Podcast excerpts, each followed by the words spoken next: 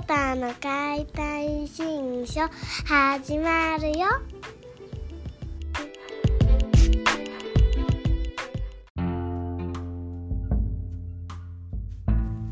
どうもこんばんは。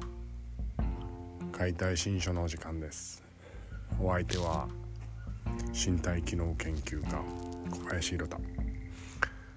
体のことをマニアックにとことんマニアックに語り尽くす語り尽くしはしませんけれどもそんな番組です。どうぞよろしくお願いします。えー、っとついついね、まあ、聞かれたこととかあのー、こういった場を使ってシェアしようとか思うんですけどなんか次から次にこう流れていくと忘れちゃうんですよね。やんなきゃと思ってても忘れてあ思い出したって思うんだけど忘れてそしてまた忘却の彼方へっていう、そんな感じなんですけど今日は忘れまいと覚えてるうちに、えー、今日来られた方のトピックを、えー、紹介したいと思います。まずね、えー、僕がこう体のスペシャリストだっていうことを踏まえて、え、聞いてもらえるといいんですけどまず筋トレはするのかしないのか。っていうことなんですけど僕は筋トレはしません重りを持ってねなんか決まった回数をやってみるみたいなやってた時期もあるんですけどあの意味がないとそういうところに至りました。っていうことでそれ以来まあやんなきゃかなと思ってやったりした時もあったんですけどもう10年以上やってません。まあ、スポットでねちょこっとやったりとかはあったけれども日常的に習慣としてあるかというとありません。なので体のことを健康に気を使うんだったら筋トレみたいなそれやんなくて OK です。じゃあこう不調とかないのっていうことなんですけど不調にならないために僕は毎日のストレッチを欠かしません。ここ数年。たとえどんなに時間が短くても必ず体を気持ちいい状態にして寝るっていうことをやってます。イメージとしては歯を磨いて寝る。そんな感じです。で筋肉を鍛えなきゃ弱るっていうのであれば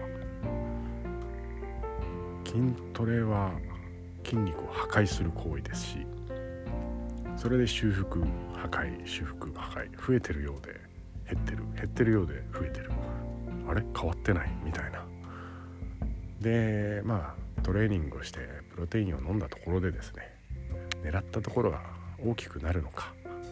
いや大きくはなるんですけど果たしてそれが望むパフォーマンスアップなのかとか腰痛に効いてるのかとかそういうこと考えるとね違う違うんじゃないかなっていうところに至るわけなんですよ。でそれだったら鍛えて量を増やしたりとか大きくしたりとかするよりかはバランスよく快適な状態で寝ましょうと。歯はね1日3回朝昼晩磨いてたら80歳まで持つんですよ。筋肉も生まれ変わりながら持つんですよ。80になったから顔の筋肉落ちてなんか皮膚陥没してるとかないじゃないですか、ただそれだけなんですよね。発想というか。そう。で何が言いたいかっていうと腰痛とか肩こりとか、まあ、そんな風に不調はないのかっていうことなんですけど体のスペシャリストである僕がストレッチをしないと1ヶ月で限界を迎えます。これはねこの年始にやったかな。年末年始に。相当きつかったですね。で実験的にそれをやったんですけどやっぱりもうやんないなんて考えられないっていうぐらい体調が悪くなりました、うん、なのでまあ体を快適に保つために何かやってるかっていうとストレッチ。それにつきます。それ以上はまあ、やんないというか、まあ、基本全部僕はストレッチっていう意識でやってたり。します。なので、まあ、それを真似してくれたらね間違いなく同じような結果が手に入る。っていうことは断言できるんですけどまあみんな聞くけどやんないんですよね、うん、分かっちゃいるけどやんない。ということはまあその不調は少なからず自分の責任だったりします。で使い方を学習せずにただがむしゃらにまあ包丁で石を切るみたいなことやってたらそれは歯もかけます。体も痛みます。怪我もします。なので体を正しく使うための訓練があるとしたらそれは筋トレではなくて、まあ、ストレッチとか日々の生活の中での体の使い方に敏感になることでしょうか。まあそんなとこですねで。体が気持ちよかったら食べるものとかもね選ぶようになるし着るもの身につけるもの暮らす場所気をつけるようになっていくんですよね。でまあ今日のセッションでもありましたけど嫌なことをやりたくなくなるっていうそれなんですよ。体は嫌だっていうこと知ってるんですストレッチをしなかったら嫌だとか歯を磨かなかったら嫌だとか体の機嫌をとってあげることが健康でいることなんですよ。体の声を無視して自分勝手に何かをやって健康でいられるっていうのはないです。うん、ということでまあね。体のプロフェッショナルである僕がどんなことをやってるかっていうとまあストレッチを毎日やってるよっていう。でちなみにストレッチは僕のセッションを受けたことがある人は分かったり想像がついたりすると思うんですけど学校で習ったようなストレッチはもう一切やりません。あれはストレッチじゃないからね。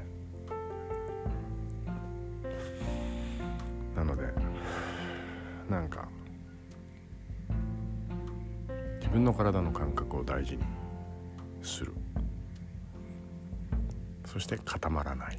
そういうようなものはストレッチです。そんなのもね配信したいなと最近は思い始めました。なので是非またそういった機会があれば参加してみてください。というわけで体のケアどんなことどんなことしてるの？っていうことに対する僕からの回答でした。ではではまたお会いしましょう。じゃあね。